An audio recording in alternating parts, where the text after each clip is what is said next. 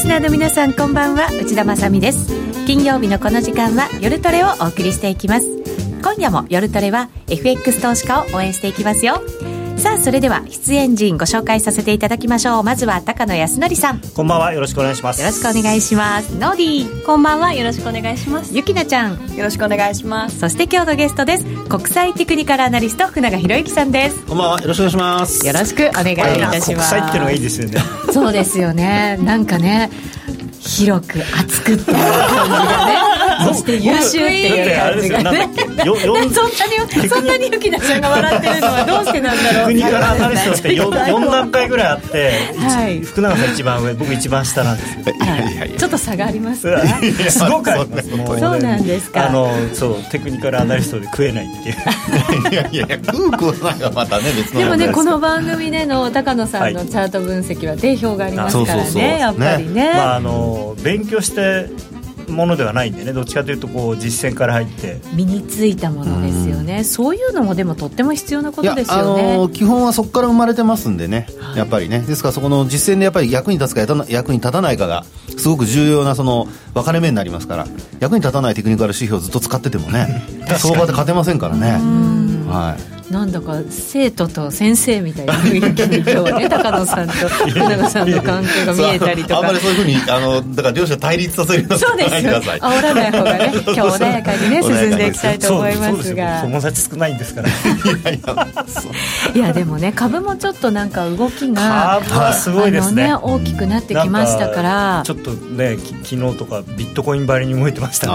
確かにそうですね。だから今夜は本当に福永さんをお呼びして、はい、この辺りをちょっとじっくり分析いただいてはい、いきなり呼ばれるんですよね。そうなんです。はい。もう急遽呼ばせていただきました。あさって大丈夫ですか、みたいな緊急出演ですよい。やそれはやっぱり昨日のねあの日経平均の祝半値戻し達成で。もう今日はもういっぱい持ってきましたから。そうですか、はい、役に立ちそうなものを。はい。よろしくお願いいたします,、さあそれでは今夜も夜トレ進めていきましょう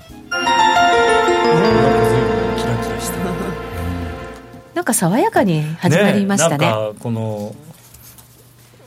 福永さん食ですかね？どうでしょうか？ちょっと違う。高食って言った方がよかったですか？違う違う違う。これやっぱりいつもゲストに合わせてやっぱりね、はい、スタッフの方が選んでくださるのかなっていうことを考えると。なんとなく福永さんがキラキラした感じ。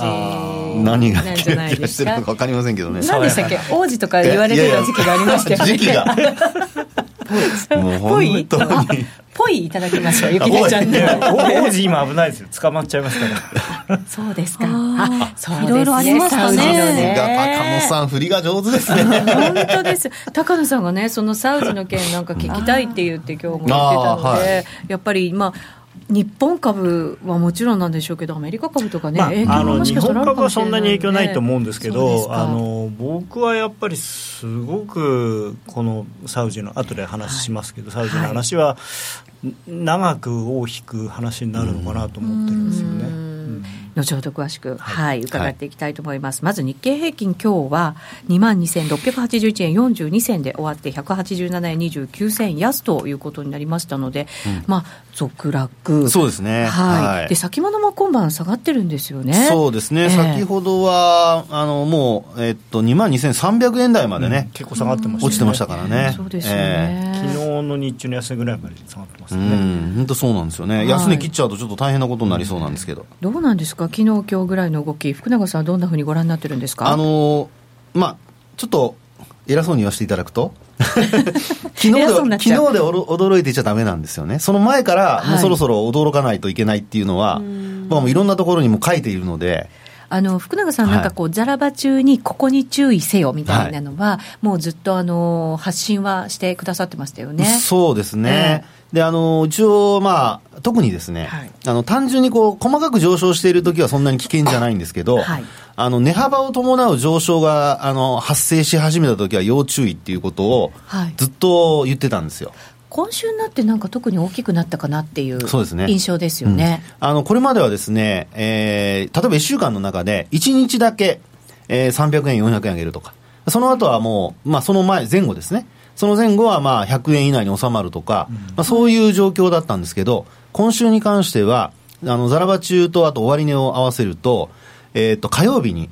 400円近く上昇して、はい、で、あと木曜日、ここでもまた500円近くまで上昇して、で、この2つの上昇で、まあ、値幅だけでいうともう1000円近くまで上がってたんですよね。はい、ですからもうそれだけで、あのー、まあ、要は危険信号っていうのが、取引時間中にある程度察知できるっていう、そういう状況になってたので、まあ、それをですね、今日何を見ればいいかだとか、その辺をちょっとね、まあ、株に関してですよ。あの、FX はまたちょっと別の、あの、えー、指標が必要になるんですけど、株に関してはまあそういうところを見ておけば、基本、そろそろかなっていうのはですね、ある程度予測できたっていうのはあると思います。はい、福永さん、結構あの、その相場に合わせて、見るべきテクニカル指標って変えてらっしゃるんですよね。そうそうそう定期的にもちろんその継続して見るものもあるけれども、はい、こういう相場はこういうものを使ってほしいってね、うん、よくおっしゃいますもんね。そうそうなんですよね。で、あの、それはなぜそういうことが言えるかっていうと、あの、テクニカル指標の成り立ちがどういう仕組みで作られてるかっていうところを、やっぱりあの、ちゃんと理解しているとですね、えー、この時にはまあ聞くとか聞かないとか、よく言うその騙しだとかね、うん、まあそれに合わなくて済むようになるので、はい、あのー、まあどういうものが重要なのか。例えば加熱感って言った時に、うん、あの連投記録で加熱感を測ってもダメなんですよ。うん、で、これはあの過去の統計上で見ると、日経平均って今回でですね、その記録が破られたんですけど、過去って今回破られて16連投なんですけど、過去は14連投っていうのが最長だったんです。ね。で、あと、12連投っていうのが、まあ、その、4回ぐらいあったんですかね。なので、あの、12連投を超えてくると、もう止まるだろうっていうふうに、あの、考えてたんですけど、実際には今回16連投までしてますから、もうそれだけで、実際にもう株としてはもう連投記録、えー、更新しちゃってますから、まあ、効かないっていう話になっちゃいますよね。だけど、そこで、あの、じゃあ、あの、連投で何を測ろうとしてたかっていうと、これは要は加熱感っていうのを測ろうとしてたわけですね。はい。要は、あの、マーケットが、その、行き過ぎてないかっていうのを測ろうとしてたと。で、それは、その、連投で測るのか、あるいは値幅で測るのか、そういった、こう、何かを基準にしないといけないので、そこをですね、今回のケースで連投ではもうダメですよと、うん、なった時に次じゃあ何を見るのかっていうね。はい。そうすると値幅なんですか？そうですね、値幅ですね。値幅。はい。で、特にあのー、まあ、さっきお話したように、1日の値幅が大きくなってくると、例えば移動平均線、移動平均線との乖離率なんていうのが、ゆっくり上がってる時って並行して上がっていくんですよ、日本線が。株価が例えば30円、40円とかずつ上がっていくと、移動平均線は同じように上がっていくんで、並行して。だからついていくんですよね。そう、ついていくんですよね。はい。ところが、いきなりあの、1日ドーンって上がると、それが、要は移動平均線に反映されないんです。なぜかというと、例えば5日移動平均線で200円上がったとすると、200円を5で割るわけじゃないですか。ね。そうすると、200円を5で割ると、1日40円分ってなことになりますから、40円分上がる。だけど、200円実際に上がってるわけですから、その分帰りが広がるってことになりますよね。うん、なので、あの短期的な上昇で加熱感を測るっていう時には、そういうふうに値幅が出てきた時に、移動平均線との乖離率を測ると、いいですよっていうのが一つの考え方なんですよ。だから僕はあの、だいぶ2週間ぐらい前から日経平均株価の値幅が出てきて、でなおかつ25日と、今の25日、まあ5日で話しましたけど、25日に今度計算すると、えー、っと、まあ、250円で25日ってやると10円ですよね、1日ね。うん、1日10円で、移動平均線は10円分しか上がらない。だけど、実際の株価は250円上がってますから、当日の250円高の分と、10円上がった分の移動平均線との乖離を比較すると、前日で見ると大きく上昇していることになるじゃないですか。なので、そういうふうなことをですね、見るのが、あの、加熱感を測るとき、特に株で短期的な、あの、急落を見るときには一番、あの、一番重要なんですね。へえなんかこう為替ずっと見てると、うん、加熱してたらもうついていくみたいな場面が多いからこう改めてそういえば株はそうだったみたいな話を聞くと、うん、ちょっとこう驚きますね。そこはやっぱり流動性が違うんですよね、為替はまあほぼ無限大の流動性があるのに比べて、株はある、まあ、当然ね有限のものを取引してるっていう、うん、そうそう。そこなんですよね。為替やってて株見るとこうついうっかり為替と同じようなトレードをして失敗しちゃいそうで怖いですね。そう。だ上がったところについていこうってなっちゃうと、逆にズドンって落とされるというそういう株と為替の違いがあるんですよね、はいじゃ値幅が広がったら要注意っていうサインなんですね。ねあの16連投の時は結局16日かかっていくら上がったんだろうと思ったらそんなにまあ大したことないって言ったら失礼だけど、あこんなもんかっていう感じですよね。その史上最長とかいうほどの上げ幅じゃなかったですけどね、はい、後でチャートを見ていただくと分かるんですけど、ニューヨークダウンもね、実はね、連投記録っていうか、高値更新した時ずっとね、じわじわじわじわ上がってるんですよ。はじゃあ実際にそのニューヨークダウから見てみましょうか、はい、チャートご用意いただいてますので、ね、どんなふうに上がってきたかご覧いただこうと思います。番組のホームページからユーストリームに入ることができますので、うん、ぜひ皆さんもご覧になってください。はい。ニューヨークダウから本当にねじわじわじわじわ長い上昇トレンドが続いてきました。ね、はい、これあのー、えっと、まあ、一番右端が昨日のえー、9日の終値になりますね。はい。で、その前のところで、えー、っと、移動平均線、あごめんなさい、真ん中の、えー、っと、これね、全部で7本ありますけど、プラスマイナス3シグマまで出てます、これ。あ、そうなんですね。ボリンジャーバンド。ボリンジャーバンドで。はい。はいで、えー、真ん中の赤い線がこれ25日でなってます。25。為替だと20日とか21日使うことが多いと思うんですけど、こちらは25日ですかね。はい、株はやっぱり25なんですね。はい、そうですね。で、あのー、一応ですね、見ていただくと分かりますように、えー、直近ではその、真ん中の25日線より1本上のところ、上から3本目になりますけど、これがちょうどあの、プラスシグマ。はい。で、その上にあるのが、まあ、プラス2シグマなんですけど、はい、さっきお話したじわじわ上がってるって言った時には、ちょっと後ろに遡ってもらうと分かるんですけど、あのー、えっ、ー、と、オレンジ色の線に沿って、なんかちっちゃな、なんか白いのが、ポツポツポツポツずっと上がっていってますよね。ローソク足。ローソク足ね。はい。みんなわかると思います。確かになんか団子みたいですね。団子みたいね。そうですよね。ローソク当時、ひげもないし。ね。でもこれ本当に綺麗にバンドウォーク。そう。ね。してましたね。なんか内田さんの方が 先生みたいですね。その通り、はい、バンドウォークです。はい。バンドウォークしてるっていう時の、そのローソク足の大きさを見ていただければね、長さを見ていただければわかるんですけど、本当にあの小さなローソク足が続いてるっていうのはわかりますんで、はい、これがそのじわじわ上がってるっていう、その、まあ証拠になるわけですよ。これだから加熱感、はいこう高まってそうで高まってないっていうことですよね。そういうことになるんですね。ですから株の場合はこういう時の方があの、トレンドが発生していて、で、なおかつ続きやすい。うん、で、為替の場合にはね、さっきのノーディーの話のように、ドーンって上がって、そのままどんどんどんどん上がっていくっていう、まあ、特にあの、えー、分足とか見てるとね、そういう動きってよくありますよね。わけわからないところまで乖離していくみたいな。そうそうそうそう。ね。でも株の場合には本当に高野さんおっしゃったように、やっぱりあの、もう、えー、発行済み株式数とか決まっていて、はい、取引量がある程度、あの、まあ、予測できる中での売買なので、うん、そう考えるとですね、あの、こんなふうにじわじわ上がっていく方が長続きするっていうね、そういうふうに考えてもらった方がいいと思いますよね。確かに高値とかもそれぞれありますもんね。そうですね。で、あとはもう、あの、株の場合ですと、やっぱり、あの、損益、まあ、分岐点っていうかね、はい、あの、投資家の場合、やっぱり、あの、利益を確保するっていう意味合いで、はい、株の場合にはある程度、こう、移動平均線と乖離してくると、その移動平均線で終終値の平均価格ですから、それよりも乖離すると、例えば、まあ、極端な話、5%乖離すると、買ってる人は5%儲かってると。うん、その、期間で判断する。ね、25日の移動平均線で判断すると、25日前よりも、あの、まあ5、乖離していれば5%儲かってるっていうの、そんな感覚で見てもらえばいいと思うんですけど、まあ、そうなってくると、あのやっぱり利益確保の売りが出やすいという、うまあ、そういうのはやっぱありますよね、はい、これ、ニューヨークダウのチャート見てると、ええ、このところ、そのプラスにシグマにも届かず、はい、ちょっと上値がこう重たくなってきたなっていう感じがあって、はい、これはどういう状況だったんですか？これはですね、はい、今回のこの、まあ昨日のね、これも高野さんの方がお詳しいかもしれませんけど、やっぱり、あの、税制改革の案がですね、これがあの、2019年に先送りされるんじゃないかという話が出て、はい、で、それで、あの、昨日結構で、実はこれ取引時間中、250ドル安ぐらいまで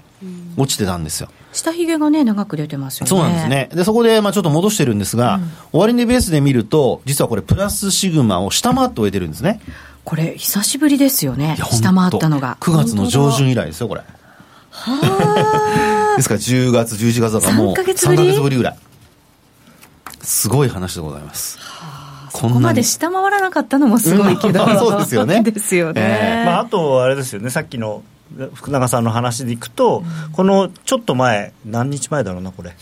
えーと、15 2週間ぐらい前に、1回、このオレンジ色の線の上にこうビュンビュン出てってるじゃないですか。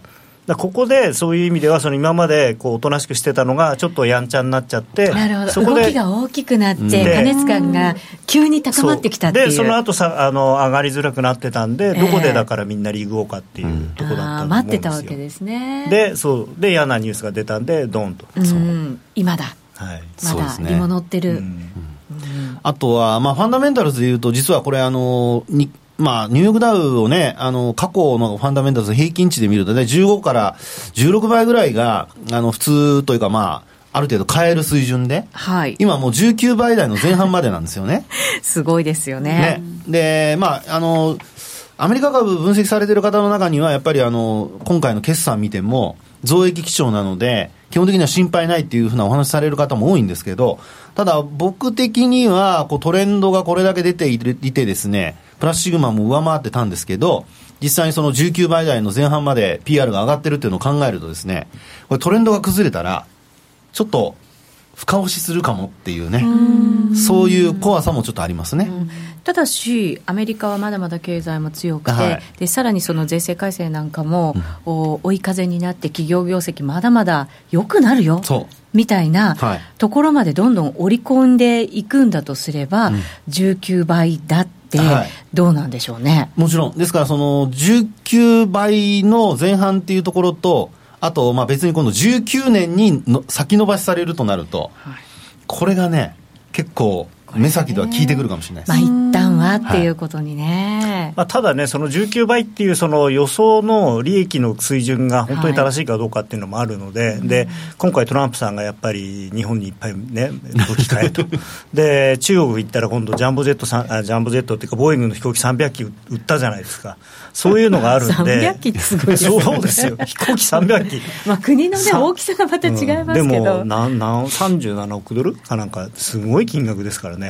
それだけ例えばボーイング1社でということは当然その裾野の企業がいっぱいあるわけで、まあ、実はそれあの三菱重工とかなんですですけどね。まあでもアメリカの企業でも当然ありますから、はい、まあ、そういう意味ではその利益の見通しっていうのがもっと良くなる可能性もありますよね、でそうすれば、あじゃあまだ買えるっていう。そうですね、うん、ですから今のところはその、どっちになるかっていうところ、やっぱ皆さん、投資家が様子見てるので、だからまだ売っても、まあ、一時的な売りで収まっていると。これね、下髭長く出てるので、まあ、そういう買いが入ったのかもしれないですよね。そ、ね。えー、それが続くかどうかっていうのをね、これから見ていかなきゃいけないんですけど。今晩のニューヨークダウはすごく僕は重要だと思ってるんですけど。そうですね。えー、そうなんですね。ちょっと不穏な空気ね、漂ってる中で大丈夫ですか、まあ、一時的かとは思いますけどもね、長い目で見ればね。ねまあ、でも結局、なんだかんだ言って、トランプさん大統領になってからずっと強いですもんね。そうですね。だから不思議ですよね、世の中的にはいろいろと批判もあり ある中、少なくとも経済はうまく回ってるし、確かに。で、F、FRB の議長に関しても、まあ、非常に無難な人を選んだし。ね、パウエルさんなんてね、うん、ミスター普通って言われてるみたいですからね。そうですね。さて、じゃあ、アメリカの株分析いただきました。はい、日本の方もぜひぜひ、はい、あそうですね、はい、日経平均もご用意いただいてますので。でえっと、今のその先ほどお話しした、移動平均線との乖離率のところをちょっと見たいんですけど、はい。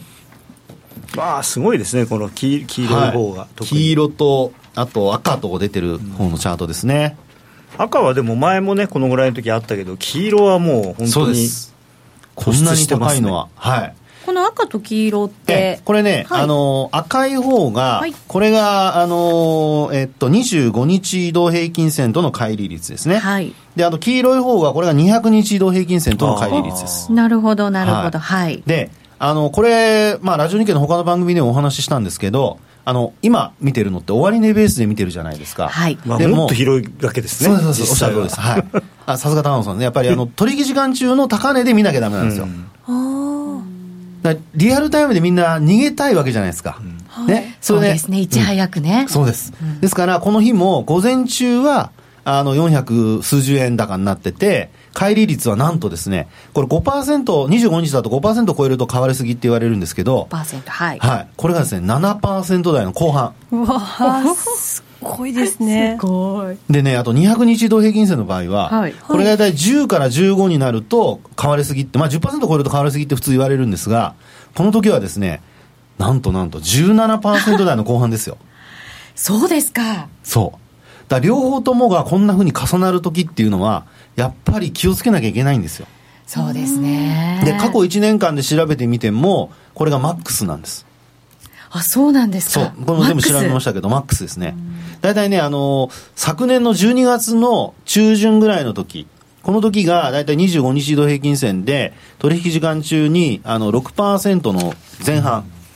で、あと、20日が、12月の20日ですかね、200日移動平均線で、えー、これも15%台の後半。はい、それをね、今回日中、ドーンって上回って、うん、で、午後からちょっと急変したんですよね。はい、お昼休みの間に、まあ、225の先物が伸び悩んで、で、その後、株価戻しそうで、前場の高値超えられなくて、えー、まあ2時ぐらいから急落っていう、1時半ぐらいからかな、ドーンって急落して、でそこからもうマイナスに転じてっていうところで、こんなふうに下髭ができちゃったと。いう形ですね。ねだからやっぱ見てる人たちも多くいて、はい、それでやっぱり動いたっていう可能性ももちろんありますしね。そうですよね、えー、ですから、戻りの鈍さをやっぱりあの嫌気した先物の売りなんていうのは、出ている可能性ありますよね。はい、であと、その日、為替もやっぱり40銭ぐらい動きましたよね、動きましたよね、えー、そうでした。114円の,、まあ、あの前半あたりでこううろうろしてたのが、いきなり114円割り込んで、はい、で、まあ一番僕が見たところで113円の50銭円近くまでいったんですかね。そうですね。50銭前後ですかね。下回る時もありましたね。ね下回りましたもんね、はい、株に比べるとね、しょぼい話ですけどね。いやいやいやまあでもね、動いたということですから。割合とかで見たらどうかわかんないですからね。まあ、そうそう。あの、株の場合あれですよね。だからもちろん、個別の株をやさやってらっしゃる方は、個別のチャート見なきゃいけないんだけれども、はい、でもそれと同時に、あの、インデックスも見とかないと、あの、株って、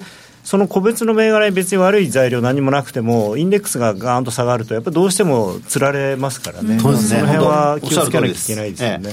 え、特にあの225採用銘柄で、値傘株って言われてるやつは、それはもちろんね、もうあの、値傘株ってあの、値段の高い株のことを値傘株って呼ぶんですけど、はい、例えばファーストリテイリングとかね、ファーストリテイリングの人は、ファーストリテイリングだけ見てても、ほぼ同じだからいいんじゃないですか。そうそう。今や、今や。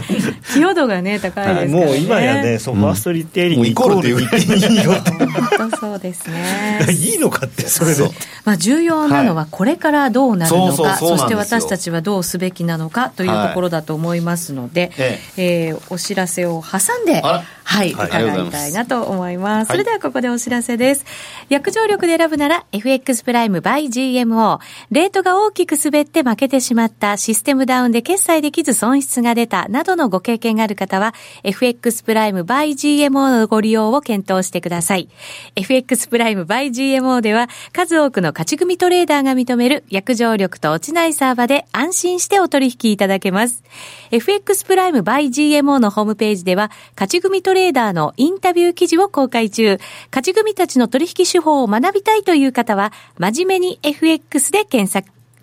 株式会社 FX プライムバイ GMO は関東財務局長金賞第259号の金融商品取引業者です。当社で取り扱う商品は価格の変動などにより投資額以上の損失が発生することがあります。取引開始にあたっては契約締結前交付書面を熟読ご理解いただいた上でご自身の判断にてお願いいたします。詳しくは契約締結前交付書面などをお読みください。気になるレースが今すぐ聞ける。ラジオ日経のレース実況をナビダイヤルでお届けします。開催日のレースはライブで3ヶ月前までのレースは録音でいつでも聞けます。電話番号は0570-008460 0570-008460 0570を走ろうと覚えてください。情報量無料かかるのは通話料のみ。ガイダンスに従ってご利用ください。頑張れ医学部受験生。ラジオ日経では11月23日、順天堂大学お茶の水キャンパスで医学部への扉、順天堂大学編公開録音セミナーを開催します。順天堂大学医学部長、さらに入試担当の教授が出演。医学部合格を勝ち取るための情報とコツを公開します。抽選で140名様を無料ご招待。お申し込みは、ラジオ日経トップページのイベント、セミナー欄からどうぞ。さて、今夜の夜トレは、国際テクニカルアナリスト福永博之さんをお迎えしてお送りしています。引き続きよろしくお願いいたします。ますニューヨークダウ、そして日経平均現状分析いただきました。じゃあ、ここからどうなる？はい。はい、そうするとですね、ページをめくはい、はい、日経平均株価のちょっとチャートをご覧いただきたいと思うんですが、はい。はい、あの、日経平均株価のですね、仮にですよ、仮に。はい。仮に、あの、こう、あの、チャート見ていただくと分かるんですけど、あのー、えっと、9日の日、その今お話ししていたひげ、上ひげとか下ひげの長い日、この日のですね、ちょうどあの、えチャートの今真ん中辺にある、あの、えー、っと、緑の棒がありますよね。緑の棒。緑の棒。9日のはいな。ちょっと長めの緑の棒ありますよね。はい、ありますね。下ですよね。下の方ですよ、下の方ですよ。これ、出来高とか、出来高、そうそう、出来高。そういうやつですよね、きっとね。で、この出来高なんですけど、こんなふうに膨らんで、で、なおかつこんなふうに陰線になってヒゲが出てるっていう時の、これだけで判断しちゃダメなんですけど、この翌日、翌営業日、要するに今日ですね、金曜日。はい、ここで、あの、こんなふうに天井をつけて、その後下落してるっていうパターンは、うん、これは、あの、セオリー的にはもう株価一旦天井っていうセオリーなんですよ。考え方としては。それどういう意味なんですか、なぜにその天井という判断になるんですか？これはですね、はい、あのここでその売買高これだけできてるってことは、買ってる人と売ってる人のこれ、合計になるわけですよね。はい、っていうことは、売ってる人もいると同時に、これだけ買ってる人もいると。うん、となると、その翌営業日に株価が下がってるとなるとですね、それだけああ、損をしてる人がいる。捕まっちゃってる。高値価損が。あの、評価損が、まあ、あの、含み損を持ってる人がいると。はい。まあ、FX でも同じですよね。高値掴んで、その後、下げ始めると、まあ、レバレッジが効いてる分、ちょっと厳しい面ありますよね、FX の方が。で、株の場合でも、まあ、現物と信用の内訳はここではちょっとわからないんですけど、ただ、もう翌営業日これだけ下がってるとなると、あの、含み損を抱えている投資家が結構いると。そうですね、はい、確かにこのローソク足って全部が売り買いができて成り立ってるわけですもんね。そういうことですよね。はい、ですから、この状態でですね、あのー、まあ、株価が戻せない、あるいは高値のところまで抜けないとなると、これはもう、あの、含み損を抱えた人たちは、ずっと抱えたままになるので、はい、そうするとですね、まあ、FX でもどっかでロスカットさせられるのと同じように、戻ってこないと、やっぱりあのどっかで売りが出てくると。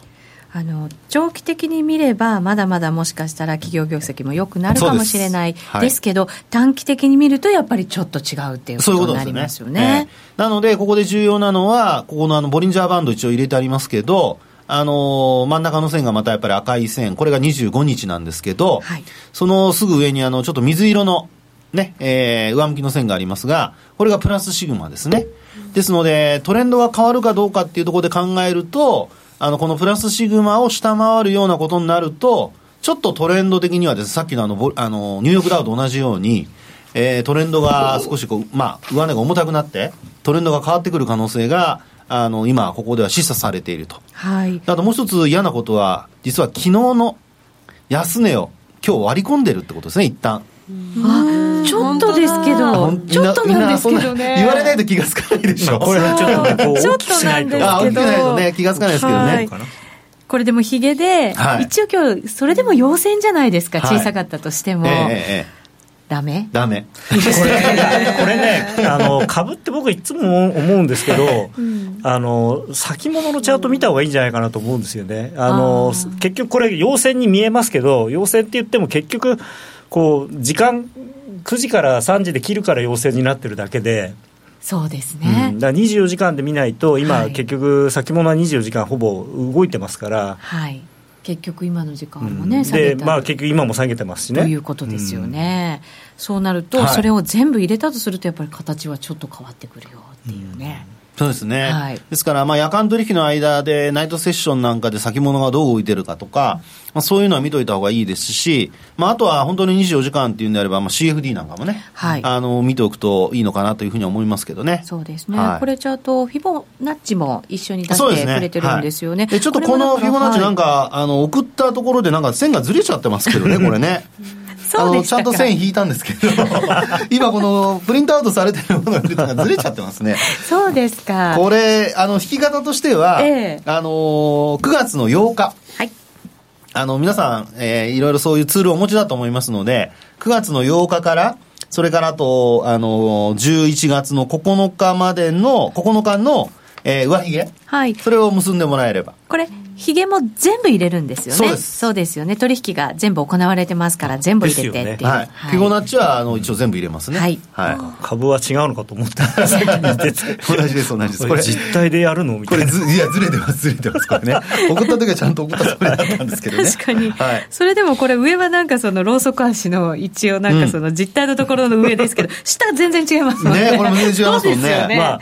でも本当はあれですよね、こうあれよあれよという間に、ね、2万円から2万1000円、2万2000円、2万3000円って、で気がついて、チャート見たら、何これって、バブルの高値からの半値し半値戻しじゃないみたいな、はい、そりゃ一回売るよなみたいな。そうですよね、うん。ねまあ、26年ぶりそうです。だから結局、バブルの高値掴んだ人がずっと買い下がってれば、逃げられたんですから、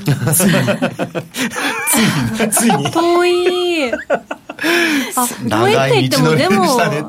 20年くらい。だってもう失われた 20年、30年言われましたからね。でもね、これ、株ってね、怖い、日本株、やっぱもう、まあ、確かにね、冷静に考えると、その PR とかで、そのもうなかなかそんなにイケイケどんどんとは言いにくいんでしょうけど、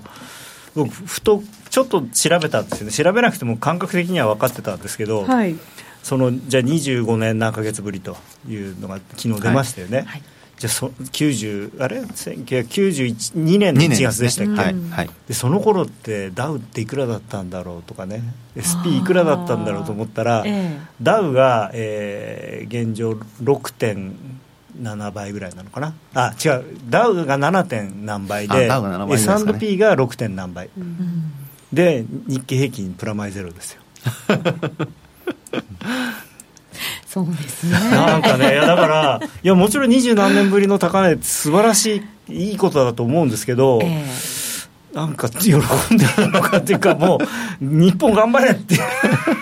そうですね、まあ、ダウなんかはね、しっかり入れ替えもしながら、その時代に合った企業をどんどん取り入れながら、まあ、でも SP500 でも 6. 点何倍になってるわけだから、SP500 は別に、まあ、もちろん、そういう意味ではね、日本と違って企業のダイナミズムがあるので、その入れ替え、自動入れ替えと強制入れ替えがいっぱい、ね、会社がなくなって、新しい企業が起きてっていうのはありますけど。ニューヨークダウはね、まあ、ううまいことやったんじゃないの？っていうところはありますけど、でも、ね、そう SP がそれだけ伸びてるっていうのは、やっぱりアメリカってすごいんだなと思って。やっぱり力です、ね、なんかこう上位の5社でこう GDP がいろいろ超えてきたよみたいなニュースも今日、うん、ああの見ま時価総額だけでね、はい、世界のいろんな国の。うんそうなんですよ、なんかすごいことですよね。いや本当そうだと思いますね。本当その象徴はアップルですよね。アップルなんてそれあのそのあれですよ92年の頃なんてもうボロ株ですからね。あそうですスティーブ・ジョブズが辞めて5年ぐらい経った頃かな。だからもう全然もうアップルなんて誰も誰が使うのというぐらい。そんな時代があったんですよね。あったんですよ。あったんです本当に、ね、よくあの会社なくならないなっていうぐらいの感じでしたよね。本当ですよね、アップルコンピューターであの iMac かな、はい、あれが出てきてからあのだいぶイメージが変わったんですっていうかまあ結局って懐かしい。いやいや 僕もよく思いジョブズがあの復帰して、はい、全部 iMac だとか、うん、あの iPod とかそういういろんなものをつく、はい、iNan とかっていう商品群を作ってこうなねこんな気が付いたら世界最大の会社になっちゃって、すごいなってね、だからその結果がそのね、はい、株価指数にもしっかり表れてるっていうね感じになるわけですけど、ね、はいこの日経平均、はい、はい、あの下値目処みたいなやつも福永さん考えていらっしゃいますよね、一応ねこれも伺っておいた方がいいんじゃないかと思いまして、ですね、考え方としてにあの2つあるんですよね、はい、で1つはさっきお話したように、9月の8日の安値から、うん、あのえー、11月の9日の高値までを結ぶ、はい、それの,、まあ、あのフィボナッチラインですね、はい、でそれに加えてもう一つ、次のページはちゃんと引いてあるので、次のページ、ちょっとご覧いただきましょうか。これがずれてませんね。こっちはちょっとあんまり見たくないですね、これね。これはですね、あのー、まあ、9月の8日ではなくて、もっと前。4月、これ17日。これ皆さん覚えてますかね ?4 月の17日ってなんでこんなふうに下げたのか。えー、1万8000円台の前半です。はい。なんかありましたっけ？これはね、フランスの大統領選挙なんですあもう忘れてるかもしれませんが。今年でしたね。今年ですよ。今年、そこからまたユーロも跳ねてね。そう。大統領選挙の前。そうです。直前。はい、直前です。へなへあのいい人がなってくれたって言ってバッと買われていい人がなってくれた。当時はルペンさんとマクロンさんと、まあ、一騎打ちというような見方でまあ、ルペンさん以外にっていう、また去年の、はい、また去年のこともあったし、うん、ブレグジットもあったしっていう、2度あることは3度あるって、まあ、僕も言ったような気がしますけど そこからですよ、マクロンさんが予備選挙で、大体あの、まあ、大体2回、あの過半数取れないので、2回選挙を行いますけどね、フランスは。はい、その第1回目の選挙で、あの投票でですね、選挙とか投票で、マクロンさん優位になって、そこからですよ、これ、反発し始めたのは。まあ、いわゆるリスク思考が高まったという。そうですよね。一気にね、なんか相場が変わりましたもんね。ね。えー、まあ、そこでフランスがもし、ね、あのルペンさんになってると、ドイツの選挙も怪しかったですからね。そうですよね、そこからなんかヨーロッパの選挙って、ちょっと安定した感じがね、ね。ありましたけれど、そう。まあ、ね、そういうふうなその起点をね、はい、何個か持っていただくと、で今年はとにかく分かりやすいんですよね。起点としては今お話している4月とそれから9月、はい、この2つがもう誰が見ても分かる安値なので。安値高値はっきりしてますもんね。ね。なのでこの安値から高値までの値幅をまず考えてそこからフィボナッチの比率をこう当てはめて何パーセント押すかとうん、で比率としてよく使われるのはその23.6、0.236って書いてあるのは、これ、まあ、かける100にしてもらって、はい、パーセントにしてもらえば分かるので、まあ23.6%押しって言われるパターンですね。はい。で、あとは、あの38.2%押し、うん、それからあと50%押し。はい。半値押し。で、こういうふうに見ていくと、まあ、それぞれ、あのトレンドが例えばこうプラスシグマを下回って、はい、で下落した時にいろんなサポートラインがないように見えてこういうところで止まったりとかって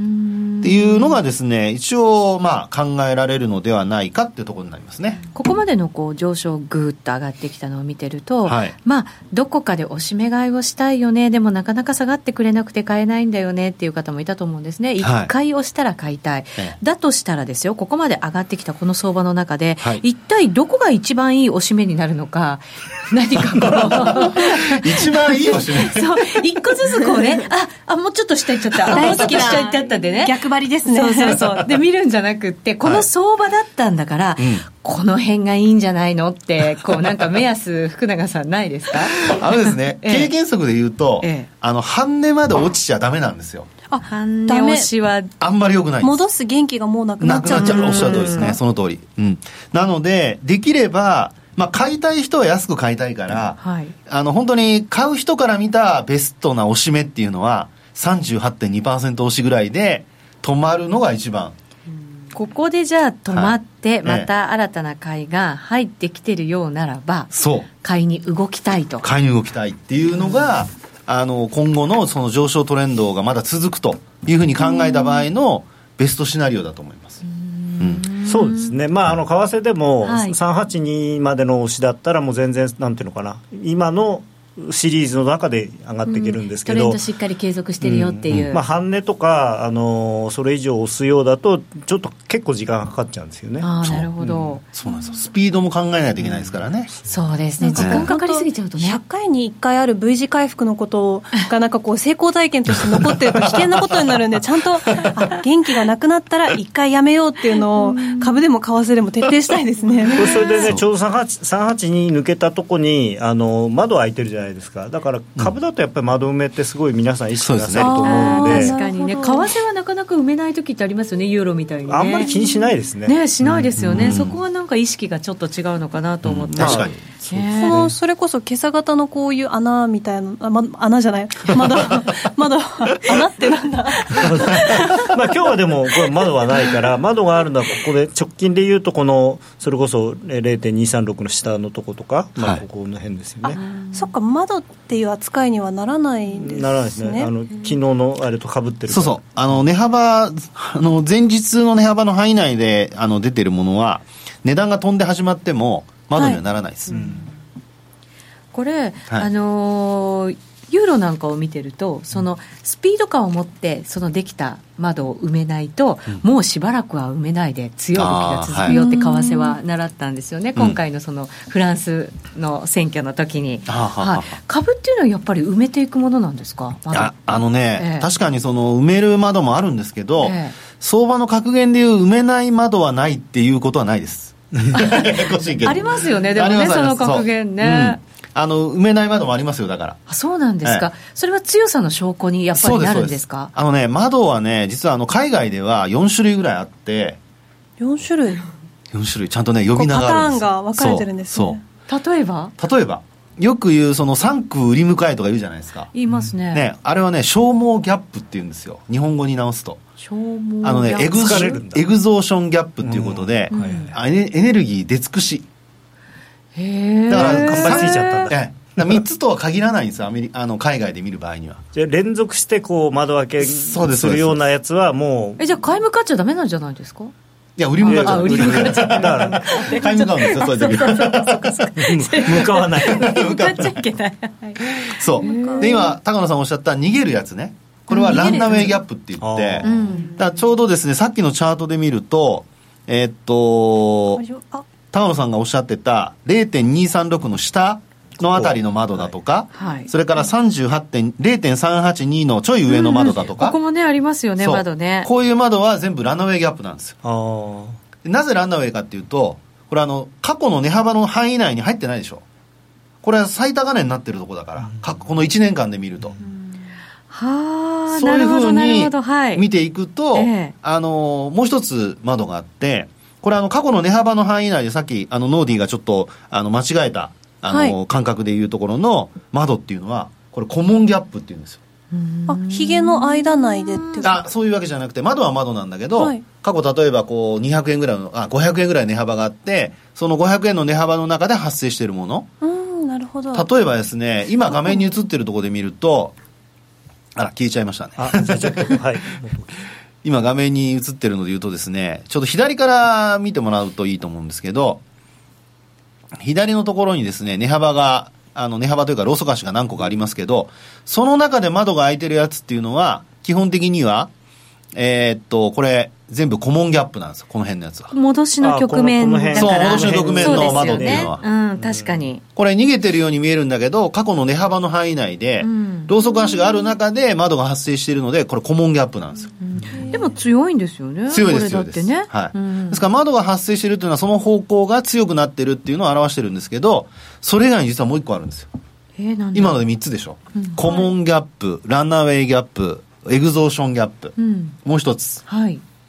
これはねブレイカーウェイギャップって言いましてほ高値を更新する時の窓がブレイカーウェイギャップなんです。うそれ強そうですけどね。そう。よくほら為替もブレイクアウト言うって言うじゃないですか、うんそれを窓を開けてブレイクアウェイするっていうブレイクアップするっていうのがブレイクアウェイギャップ。はい。っていうふうにあのそれぞれ実はちゃんと呼び名があるんですね。うーん。なのであのよく言うその単純に3区売り迎えとかっていうのは実はあの本当はそんなことなくて。い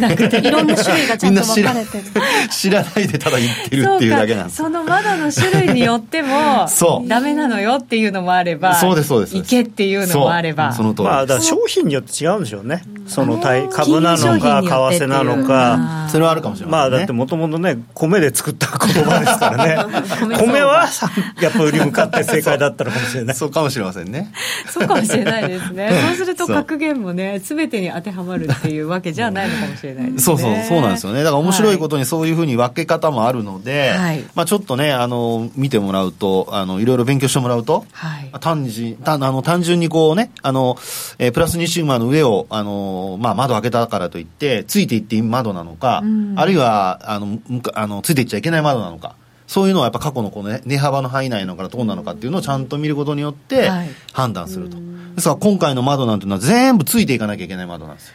売り向かっちゃ絶対いけない窓なんです。早く言って。いやいやいやいやこれはね、僕、後講釈じゃなくて、あの、某とこでもちゃんと書いてあるので、ですよね。週ちゃんと書いてありますから。これでも、全部過去の値幅ないですよね、4万円までは。そうまたあのね、またな。ちょっと気になること言い出すんですよ。コモンギャップみたいな話ってどこでこうチャートを切るかによってこう何十年みたいな幅で言ってくるともう全部コモンギャップに当てはまっちゃうみたいに。どこで切るべきですか？あのね、1年、最低1年、最高1年かな？1年間の中で、最高一年間の中で切るのがいいと思います。じゃあで、顧問じゃないですか。でね、まあでも、それそれを言うとだったらあれじゃないですか、でニューヨークダウだったら、本当に普通にブレイクアウェイが連発してて、そうそう過去過去の全部、ね、融資以来全部入れたってそうなんだから、分かりやすい。そういうこと。です。本当わかりやすいですよね、アメリカの場合はね。高野さんが福永さん見て言わないで私見て言うんですけど何でしょうねこれそんな。ちょっと逃げてるんですかね。そんなことないと思いやいや、やっぱほら、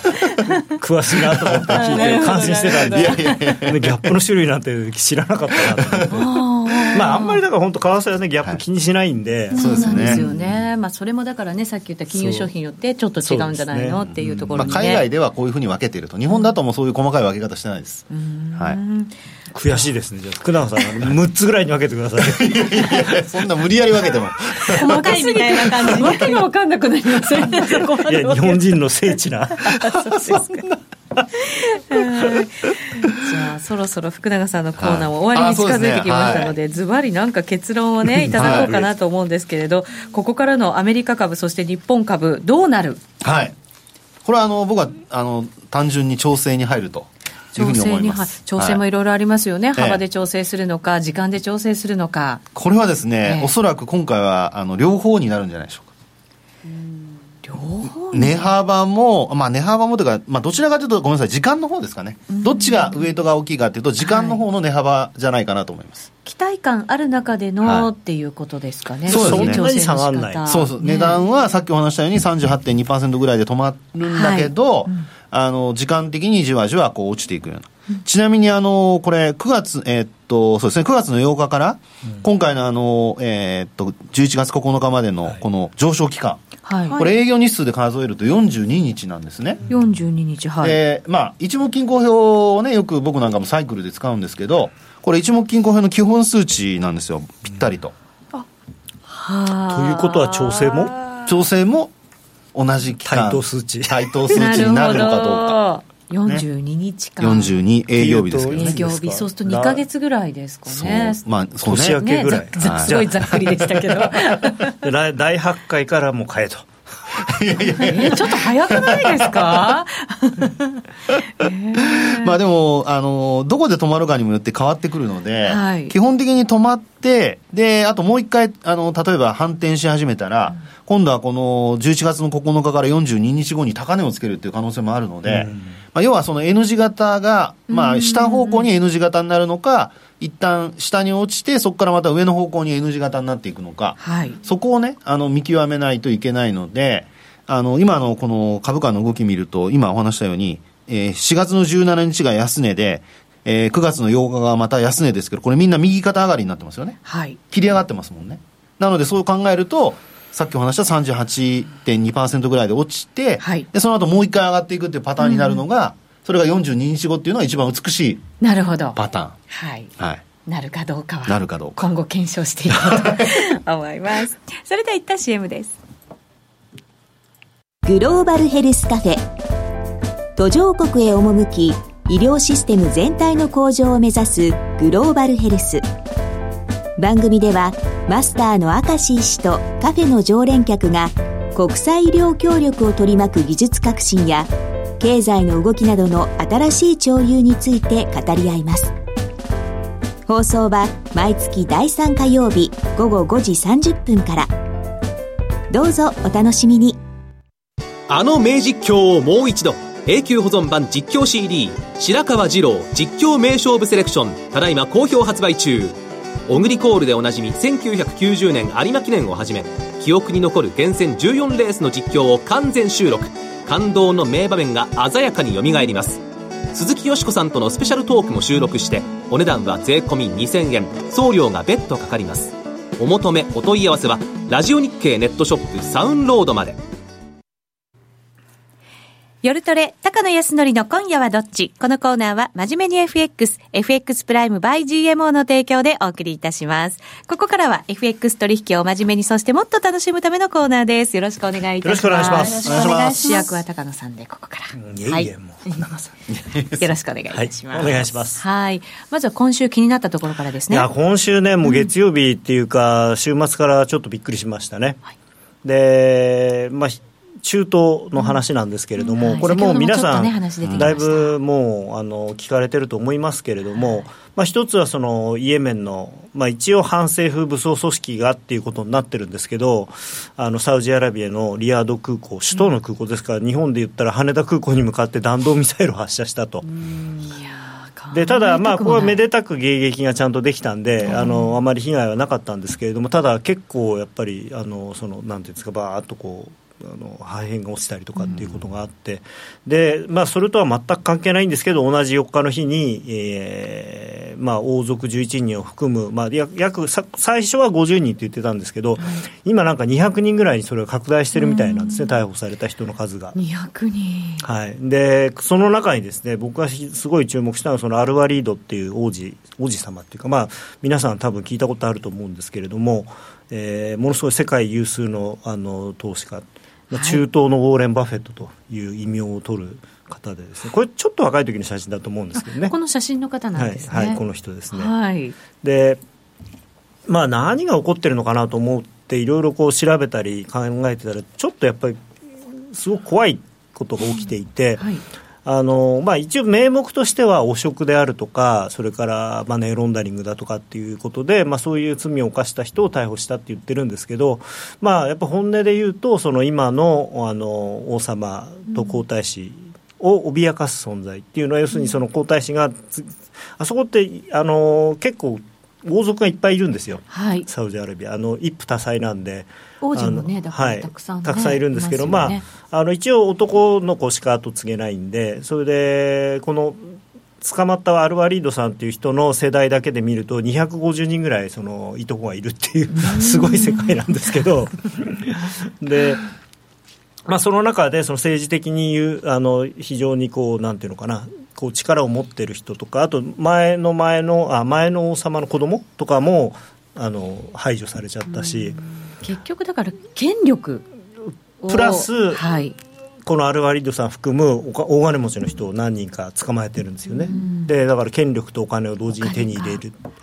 それをね、もし本当にサウジアラビアがそういうことをやるような国だったら、これからそのさっきもちょうどあの福永さんと喋ったサウジアラムコっていうそのサウジアラビアの石油公社ですね、うん。はい、これ、まあ、一応上場すればもう世界最大の時価総額の会社になるだろうと言われてるんですけど、大丈夫なのかと、そこのまあ結局、そういうことをやる国の国営の企業ですからね。あのアメリカ株なんかにも結構な額を投資したりしてる、ね、そうそれでこの人がすごいのは、えー、そのこの人は政治的にはちょっと暴流なんですね。っていうのは、お母さんがあのレバノン人なのかな、なんか外国人なんです。で外国人のお母さんのいる人はちょっとやっぱりこう国王になったりとかっていうのはまあ基本的に多分難しいっていうのでで、若い頃から自分はそういう立場だっていうの分かってたんでじゃあ俺はビジネスをやろうって言って、うん、まあちょ割と若い頃やんちゃだったみたいなんですけどアメリカ留学したりして。で、えーまあ、その今そのキングダムホールディングという会社を経営していてこれがあのこのビルまだこれできてないんですけど、うん、一応最初はワンマイルタワーっつってあの1.6キロの高さのビルを作ろうとしてなんか1.6キロ、はい、ビル？そうビル。見えるのかしら上が。見えないですよね。なんかねまあいろいろあって今1080メートルにあの設計変更されたらしいんですけどまあだいぶ低くなってね。そうです、ね、それでも1000メートルです1キロ。それでも1キロある。1キロ。なんか確かに持てるって思っちゃいました一瞬。この高さなんですよこれねすごい細く見えるんですけど多分ねすごいでっかいビルなんですよね、相当大きいですね。ちなみにこのビルを作ってる、あのー、建設会社が、はい、の経営者はビンラディンさんという人であのビンラディンさんの兄弟なんです。そうなんですそうなんです。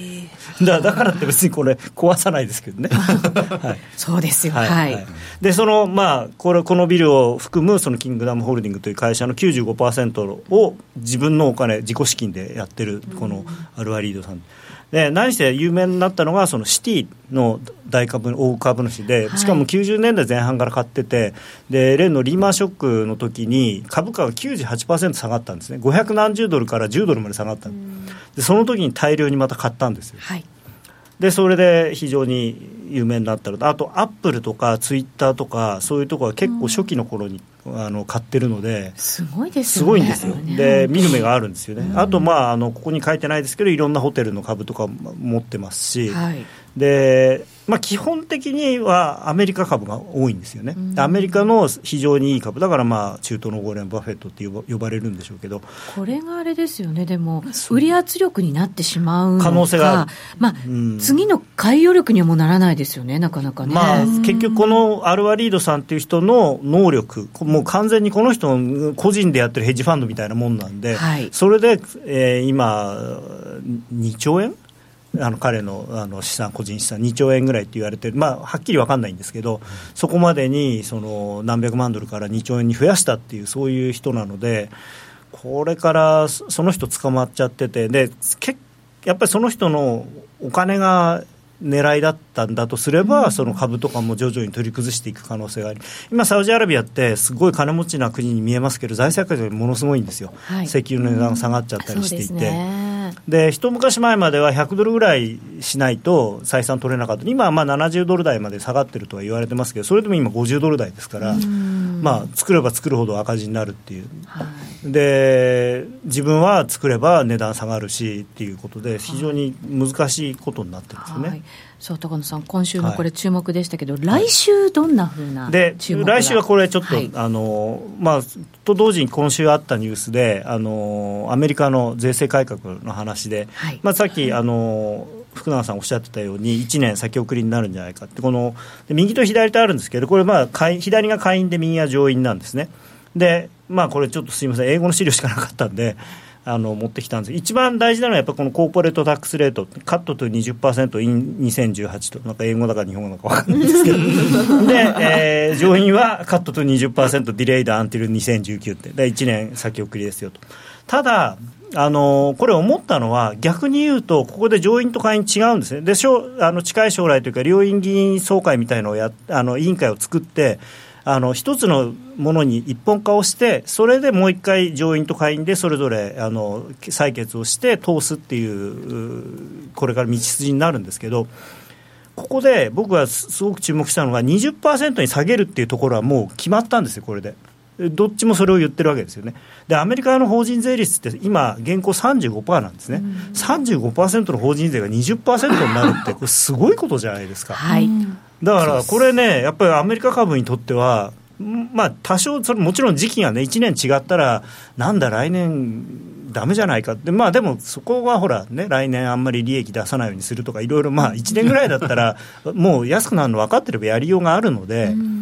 だこれはね、僕はアメリカ株、やっぱり買われるんじゃないかなと、これを見ては思ったんですね。ただその、さっきのキングダムホールディングがそのアメリカのブルーチップの株を山ほど持っていて、はい、そこがもしなんかおかしなことになるとちょっと怖いなっていうのはあるんですけれどもね、そこがねちょっとリスク含みだということになりますね、はい、えー、さてそれでは高野さん伺います今夜はどっち、はい、でちょっと今夜は難しいんですけどはい。はい、あの基本的には今言ったようなことで僕はアメリカの株は強いと思うんですよね。であのただ、まあ、もちろん当初のショックというか来年から20%になるっていうことを織り込んでいたので来年ならないっていうふうに取って1回どんと下がった。ただ、はいやっぱりその後昨日のあのニューヨークのニューヨークのというかアメリカの長期金利なんか見てても下がったとぎゅーんと戻ってさらに今日もっと上がってるんですよね。と、うん、いうことはそんなにネガティブにこれニュース捉える必要はなくて。はいでまあお、お互いにその折衷案、まあ、どういうのが出てくるかっていうので、一喜一憂、今後もすると思います、だからそこは見ていかなきゃいけないんですけど、はい、最終的にはアメリカ株にネガティブな話には僕はならないと思います、はい、だからリスクオン、ドル円買い。買いということでございます。高野康則の今夜はどっち？このコーナーは真面目に FX、FX プライム by GMO の提供でお送りしました。さてそろそろ番組もお別れのお時間近づいてきました。ゆきなちゃん本が